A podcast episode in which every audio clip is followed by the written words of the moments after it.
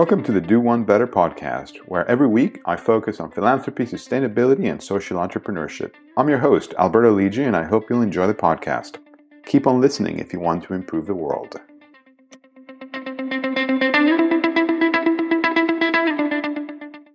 Hello and welcome to the Do One Better podcast. I am Alberto Lidji, your host from London, and it's great to have our global listeners joining us today again. As you may know already, uh, the purpose of the Do One Better podcast is to inspire listeners to be more philanthropic, to embrace sustainability and social entrepreneurship. And the one bit that I think is worth underscoring from the outset is that it'd be great if you subscribe to the podcast. Every time you do, it helps our rankings, and that means that we have more visibility as global listeners search for podcasts of this nature. And so if you do subscribe, it would be highly appreciated. And without further ado, let me introduce our guest, Alex Fahie. He is the uh, CEO and founder of Ethical Angel. And the interesting bit here, it's a social enterprise, but it's a conversation that Alex and I started as a consequence of this very podcast. So he is a listener. He's a 30 year old uh, entrepreneur, social entrepreneur, comes from a uh, investment management background. And so, Alex, welcome on board. Hi, Alberto. Thank you very much for having me. Congratulations on your recent position in the Apple iStore for uh, your podcast. That's well, great. No, it, it, it, was very heartening to see our, our podcast on the new and noteworthy section. Um, that's uh, thanks for that, and well, congratulations to you on your on your nascent venture. And tell us a little bit more about Ethical Angel. I mean, the way I understand it is, it's a social enterprise. It's meant essentially to connect corporates and employees with really great causes that are aligned with the sustainable development goals. Is that more or less what's going on there? Yeah, exactly. I mean, Ethical Angel is all about creating experiences for individuals. Mm-hmm. So what we want to do is be able to mobilize the private sector and the employees within the private sector specifically with ways to find challenges and causes that they can support all around the world that are trying to, to make the world a bit better and especially relevant at the moment uh, with the SDG uh, goals coming up for their 10 year uh, countdown. Uh, what we really want to see is more people finding things that they care about, aligned to those particular SDGs, and giving them an easy conduit to action them. And then, of course, what we then do is collect all that information and present it back to the employer to create the sustainable model. Mm-hmm. And you're based in London. You have a very aesthetically pleasing technology platform. Are your clients and the organizations that you try to assist are they all based here in the UK? Yeah, I mean we are we're still very embryonic. Uh, we only really went to market at the beginning of this year, and whilst it's been a great year so far, uh, the businesses that we're working with are predominantly UK based. Mm-hmm. Uh, those that we are talking to, and there's about about 190 at the last count, um, do have offices all around the world. So we see we see the UK specifically as a stepping stone. Uh, we feel that the technology and the market is ripe for this sort of solution. Mm-hmm. Uh, so the ambition is very much to provide this uh, conduit uh, for more people around the world. How did you get into this? How did this idea come around? Uh, kind of by accident. Okay. if I'm totally honest about it. I mean, Ethical Angel, uh, as I'm sure your more astute listeners will be able to guess, uh, was meant to be a fund for angel investors into ethical investments. Okay. Um, and with my background being being in that sector, that seemed like a very natural progression for my personal ambition, which was to try to find uh, better ways to support the causes that are doing so much on the front line uh, to overcome the big people and planetary and social problems that we're all facing as a global community. But I didn't know much about it. I didn't know much about how we could deliver uh, real tangible impact. Mm-hmm. And after two years, so we started this in, in 2016, uh, September 2016, uh, two years of going around talking to people, asking questions, it became evident that actually there's something much more valuable that we could uh, create. And that's essentially trying to take some of the goodwill and the resource and the interest from private sector and deliver it efficiently to meet the specific challenges of global social causes. Mm-hmm. And so, if I'm a corporate uh, entity uh, here in the UK or indeed anywhere, but if I'm a corporate mm. entity first of all, which individual from my side would be speaking to you? Is it the uh, the CSR manager? Is it the director of sustainability? Is it their CEO? Who would mm. be the point person in a corporate side generally reaching out to you? Tell me a little bit about that. how, how is that? How are people, these clients, engaging with you? What, what does that relationship look yeah. like? I think it's I think it's a really interesting question, and it's one that we are continuing to explore and refine. I think effectively for a business to be able to look at this as a value proposition, they need to have a champion internally who's willing to put the time in to be proactive around this sort of uh, solution. Uh, so we have experienced people from CSR, we've experienced people from human resources, learning and development, internal communications, uh, corporate affairs, uh, right up to C-suite, actually leading that conversation. Mm-hmm. And then in terms of how we develop that relationship, we create a proposal out out, outlining uh, what we're hoping to achieve together in our partnership, and then explain sort of the timeframes around that. But then when we actually launch, the business input is relatively minimal. Okay. Because the power of the technology creates individual experiences for individual employees. So every employee will have a totally unique uh, experience of the Ethical Angel platform and the causes and the challenges that they are provided with access to uh, than the person sitting next to them or the person in the other office or the person in the other side of the country.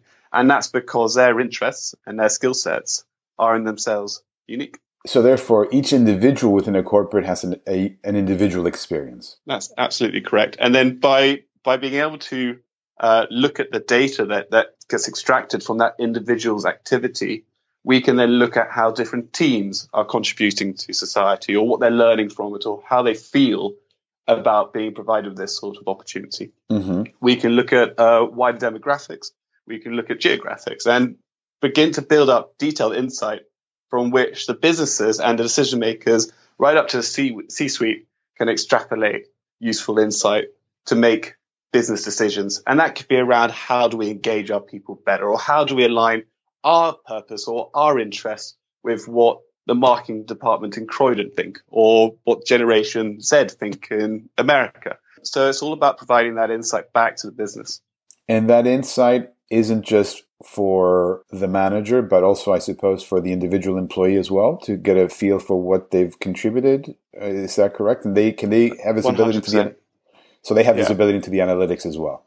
Absolutely. I mean, they, they wouldn't, they'd obviously only see their individual mm-hmm. analytics, obviously not that of the wider community. But specifically, the sort of reward loops that we create for individuals are around, are, are around providing them with opportunities to either take ownership of a particular opportunity. So I think if we're looking at a, uh, a young person, so like myself going, when I first started off investment management, the actual opportunity to practice my skill set over a whole entire project was was very restricted, mm-hmm. and that's typical. But of course, the uh, demographics coming through or beginning to take over workplaces expect to have more entitlement, perhaps more opportunity to take ownership over stuff uh, than previous generations. Mm-hmm. And so, a lot of the sorts of things that we're seeing from the data that's coming back to us is that employees within these organizations, it could be accounting, it could be law, it could be consultancy, whatever it is, are for the first time being able to explore an opportunity, provide the advice, and then implement a solution totally on their own, which in itself is incredibly valuable to that person. But not only that, by completing that exercise, the soft skill development that they're able to capture. So not the normal stuff that you get from university or that you get internally at work. It's the problem solving. It's the mm-hmm. critical thinking. It's the presentation right down to just being able to share your ideas with other people over something like a podcast. Mm-hmm. It's that sort of reward that we're really trying to present to employees. So it's less uh, gamified in the sense of here's your ranking or you get an extra Halo star or whatever it is. Sure. It's more about providing that experience. And so these individuals can not just volunteer in some sort of disjointed manner, as is often the case, where mm you know, a company that has nothing to do with building houses is deploying their team to build houses. But in this case, you're generally trying to engage with these employees who have specific skill sets and experiences and trying to get them to leverage those specific tools to solve somebody else's problems. Exactly that. And then to feel that endorphin release from doing it. and recognizing that you've made a valuable contribution.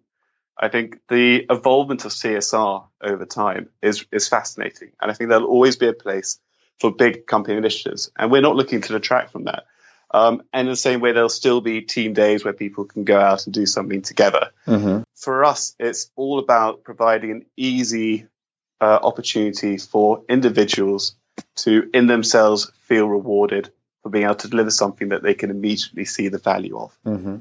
Now, if I step back a little bit and I look at this proposition, not only is one looking at the possibility of improving society at large, but I think mm. also there is the opportunity to improve the optics of a company, to mm. improve mm. the bottom line, to improve human capital retention, uh, many things that have nothing to do with improving the world, but actually are good for somebody who only cares about business as well. Correct. I, I suppose it, it, it ticks the boxes for for quite a few individuals, irrespective of what is driving yeah. their their, their yeah. piece. Albert, you're, you're, and you're absolutely right to pick up on that, and it's been very carefully put into our proposition. You know, I think ever since Friedman's talked about businesses and their relationship with shareholders, we've had to identify that the only way to ensure that this model is sustainable but will also grow and be taken up by additional organizations is that if we can illustrate clearly the business case for providing your employees with this sort of opportunity. Mm-hmm. And you're right, that's everything from productivity to employee engagement uh, to linking up with your supply chains because so much of the world is connected now. You could have your office in London supporting a cause uh, I mean, for example, we've got one that's in Uganda who's currently getting help with their human resources legislation. Mm-hmm. And then what this then frees up for the people within that community is vast, but also it connects a part of your demographic within your workplace with somewhere where they would not necessarily be able to connect through you as an organization anyway. So you're absolutely right to pick up on it. We do make uh, we, we do make the business case very evident, and you're right. And it's all about ticking as many boxes as possible to ensure that we can continue to deliver this service to social enterprises and other causes. Because I think we've all been there, right? When you're trying to prepare an annual report and yeah. uh, everybody's scrambling for the impact numbers, everybody's scrambling for how you know what's the reach, what are the figures. I suppose your platform also makes that exercise a little bit easier and less challenging and less yeah. intimidating. Yeah, I mean about several weeks easier, probably. right. by the latest count. Uh, right. yeah. Absolutely. What's what's your um, What's your organization look like? What's your firm look like if, if you're able to talk about it in terms of balance sheet? I'm not going to get into cash flow projections, but what's yeah. it look like? Because I imagine there's quite a few people out there listening to, to this who are entrepreneurial at heart and either have just started something or are looking to start it. And I'd love to find a little bit more about the financials and also yeah. the funding sources. Sure. Um, well, I'll, I'll, try to be as transparent as I can with where we are with uh, several potential investors. Mm-hmm. Um, but I would say to any potential entrepreneurs, uh, it's it's it's it's an interesting journey. Uh, but before committing in anything, just make sure there's a market ready for it, and from that you can start to gauge some of your forecasting. I suppose we started go we launched in September last year, three months of essentially getting everything in place and then going to market in January. We had a, we had three or four clients by January. Uh, since then, we've got about 14 to 18. We've got about 37 in procurement, and like I said, another 190 uh, that we're talking with. Mm-hmm. Um, of those, you know, we don't know how many will actually complete. Uh, fingers crossed, we get as many of them as possible. When we went to find, or when I went to look for people to back this sort of uh, solution. And with any technology solution, your costs are always front loaded because mm-hmm. you've got to build something and then you've got to test it, you've got to refine it uh, before you can really go to market. So you've got to find believers. And I was very fortunate in finding Paul Williams and Peter Moyes, uh, who I knew from uh, my previous life uh, in investment management and managed to get across to them initially just the social benefit. And it was from that that they started getting more interested and started bringing together their resources, which, as for any early investor, uh, is worth so much more than just capital. You, mm-hmm. you can find, if you really needed to, you can find the money through credit cards or friends, family, fools, or, or working four different jobs just to get what you need. But it's that insight and it's that experience, which for me has been uh, impossible to value. And it's certainly got us to where we are now.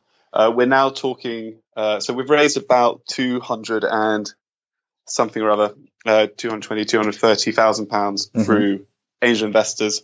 Um, I've always had one rule, which is no family, no friends. And of course, someone who's not a family and not a friend is going to perhaps be more cynical. Where does somebody go for funding? So, okay, yeah. no family, no friends in, in your in your uh, parameters. Where does an entrepreneur at the very early stages of an yeah. enterprise, where are the sources of, uh, of funding that they might uh, want to consider? I it's, it's a great question. Um, and I'm fortunate enough to be in a position now where I can uh, actually provide some degree of support to uh, to other young entrepreneurs who are coming through. And I say the same thing to all of them. You've got to go out and talk to people. Uh, it sounds really basic. Uh, you've got to go to all of these networking events. You've got to get the opportunity to go to these pitching events. If you go on Eventbrite or if you look at internet and, and look at investment clubs or angel investment networks, there are numerous places where you can go to share your idea. And they will provide you with so much valuable intelligence of just questioning your product or your solution, mm-hmm. which you can then, of course, refine.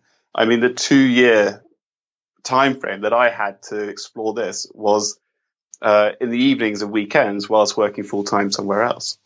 But having that two year time frame, I got to ask all those questions, and people will tell you what they need. So you can talk to the CEO of a big business, or you can talk to someone working in charity, or you can talk to people down the pub who want to go and volunteer, and ask them what it is that they want. And then you spend that time creating it. And then once you feel that you've created something which ticks as many of those boxes as possible, that's when you can start to look at some of these groups and start talking to um, these networks about how to find that initial believer in what you're trying to create. And putting aside your um, your advisory board and mm. the, the, the venture capital or angel investors who, who you have yeah. with you, who I imagine are invaluable sources of information and support. But yeah, do you correct. have a peer network? Do you have when you when you need to bounce some ideas with somebody who's not going to be judgmental, yeah. but are there other entrepreneurs with whom you um, you speak regularly, or what's that look like? One hundred percent. Um, it's it's it's a bizarre job role, especially for a first time founder, and, and infinitely lonely with huge peaks and huge drops in your emotional disposition. So you need to find someone to bounce ideas off um, and to bounce feelings off. Mm-hmm. Um, I've got a great person who's who's recently come on board uh, called Morgan, who's who's my sort of prime go to uh, sort of emotional uh, outpouring. Yeah. Uh, but in terms of other CEOs, there are yeah a few other people that I've come to know. Finding them through things like LinkedIn, you can mm-hmm. see people who have been doing it so for perhaps for two years, three years, five years, ten years longer than you, and you yeah. put together. Or what I've done is I've, I've put together sort of a, a little group, and I'll go and see them every couple of months for a coffee or a chat or walk in the park and, and share some of my concerns and thoughts about yeah. what I'm doing. Um, personally, I'm I'm entirely motivated by self doubt, and so having someone to remind you that your journey is not unique in terms of its peaks and troughs um, has again been a really good stabilizer uh, on an emotional level. I noticed that uh, on your website there's a an advisory board and you have mm. ambassadors.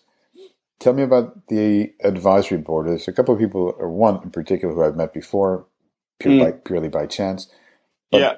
Why why do you have an advisory board? What do you yield from that, and, and how do they enhance the overall standing and likely success of the firm? Oh, I, I hugely.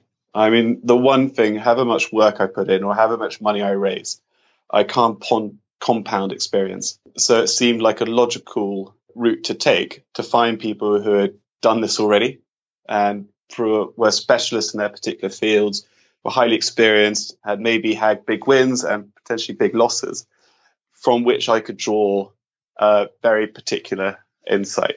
Mm-hmm. Uh, so the ambassador board formed essentially around one individual, a guy called Stephen O'Brien, who set up something similar to Ethical Angel uh, a few decades ago called Business in the Community. Mm-hmm. And he went off and did various other things, and he's been a huge social enterprise champion. So having someone like that to be able to tell you about what they experienced and, and the pitfalls that they saw uh, to come on board was great. And then we kind of built our network of the ambassador board, the advisory board, around Stephen okay. and our existing board.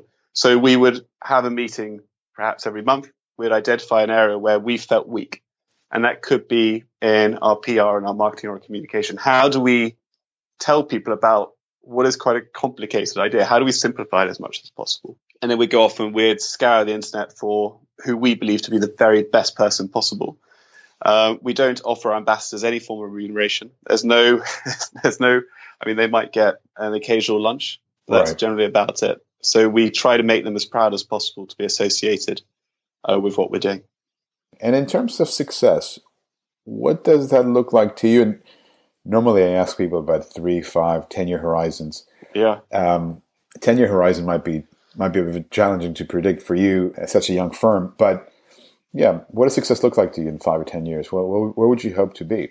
in terms of success uh, for me, and I think on behalf of the team, is if we can affect as many individuals with valuable experiences that result in a highly positive social impact, that would be great. If we work towards the 10 years between now and the SDGs uh, being completed, I would love to be able to present Ethical Angels data on what global businesses have done through their people to make a real difference. Was it difficult on the technology side, just getting it all set up? I mean, I don't know if you know how to code or if you had to, Mm. you know, just I'm interested in how you get a nice looking platform up and running.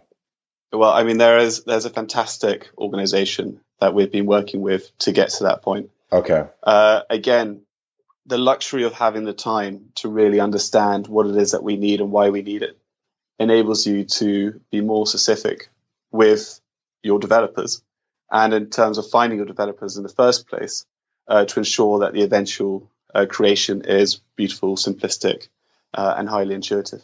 So, if I'm running a corporate and I'm interested in this conversation, how do I reach out to you if I wanted to ask you some follow up points? Or are you on LinkedIn, Twitter? What's the best way to, to get a hold of you and, and continue that conversation?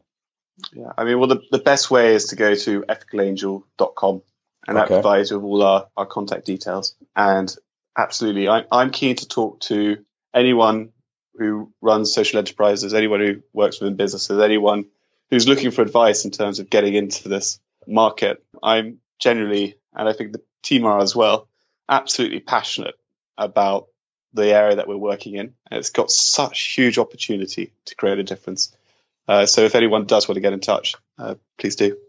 I imagine that not only does the individual employee have visibility into the analytics and also the um, the management, Mm. but I suppose you, as an entity as well, can probably quantify just how many employees, how many hours, how many causes have materialized as a consequence of your platform. Is that is that fair to say? Yeah, we can see. I mean, we we capture about thirty different metrics at the moment. Okay. Um, what's harder to capture, and if you've got any listeners here who know the answer, uh, please do get in touch. But it's how do we capture ongoing qualitative impact? So, I mean, very very quick example. If there's an employee who knows a particular surgeon who's able to help uh, a child in a particular country, uh, how do we then gauge the impact as a result of that essentially sort of butterfly effect over any given period of time? right. We're very good at capturing immediate data, immediate output. But what we'd love to be able to explore is a way of sort of applying some sort of social currency. So we could essentially capture this information going on further and further and further into time. Thanks so much, Alex, for, for joining me today and joining our listeners today. Uh, I have to say it's been very insightful. And um, there were a couple of things you said that were counterintuitive that I actually, a bit of food for thought for me. And I sincerely wish you the best of luck with your uh, entrepreneurial endeavor. I have a good feeling that uh, you'll be um, going from strength to strength. And for our listeners, thank you very much as well for joining us. Very important to have you on board. And uh, again, please do subscribe to the podcast. It makes a huge difference for us if you do. And it means that other people who are looking for this sort of uh, uh, content will be able to find us and will reach a broader audience and inspire people all over the world. Uh, if you want to get a hold of the episode notes, links, additional resources, Alex bio, please go to our website at lidji.org. That's L I D J I.org. You'll get a hold of all that information along with all the other episodes uh, that we've had uh, in in recent uh, weeks and months. And thank you very much, everyone. And Alex, thank you very much as well. Thanks, everybody. Perfect. Take good care. Thank you for listening to the Do One Better podcast. If you want to find out more about our show, about our guests, additional links and resources, visit our website at lidji.org. That's L I D J I.org. And don't forget, success at the Do One Better podcast is about inspiring you to be more philanthropic, to think more about sustainability, and to embrace social entrepreneurship. Hopefully, these stories will encourage you to take action and change the world around you for the better.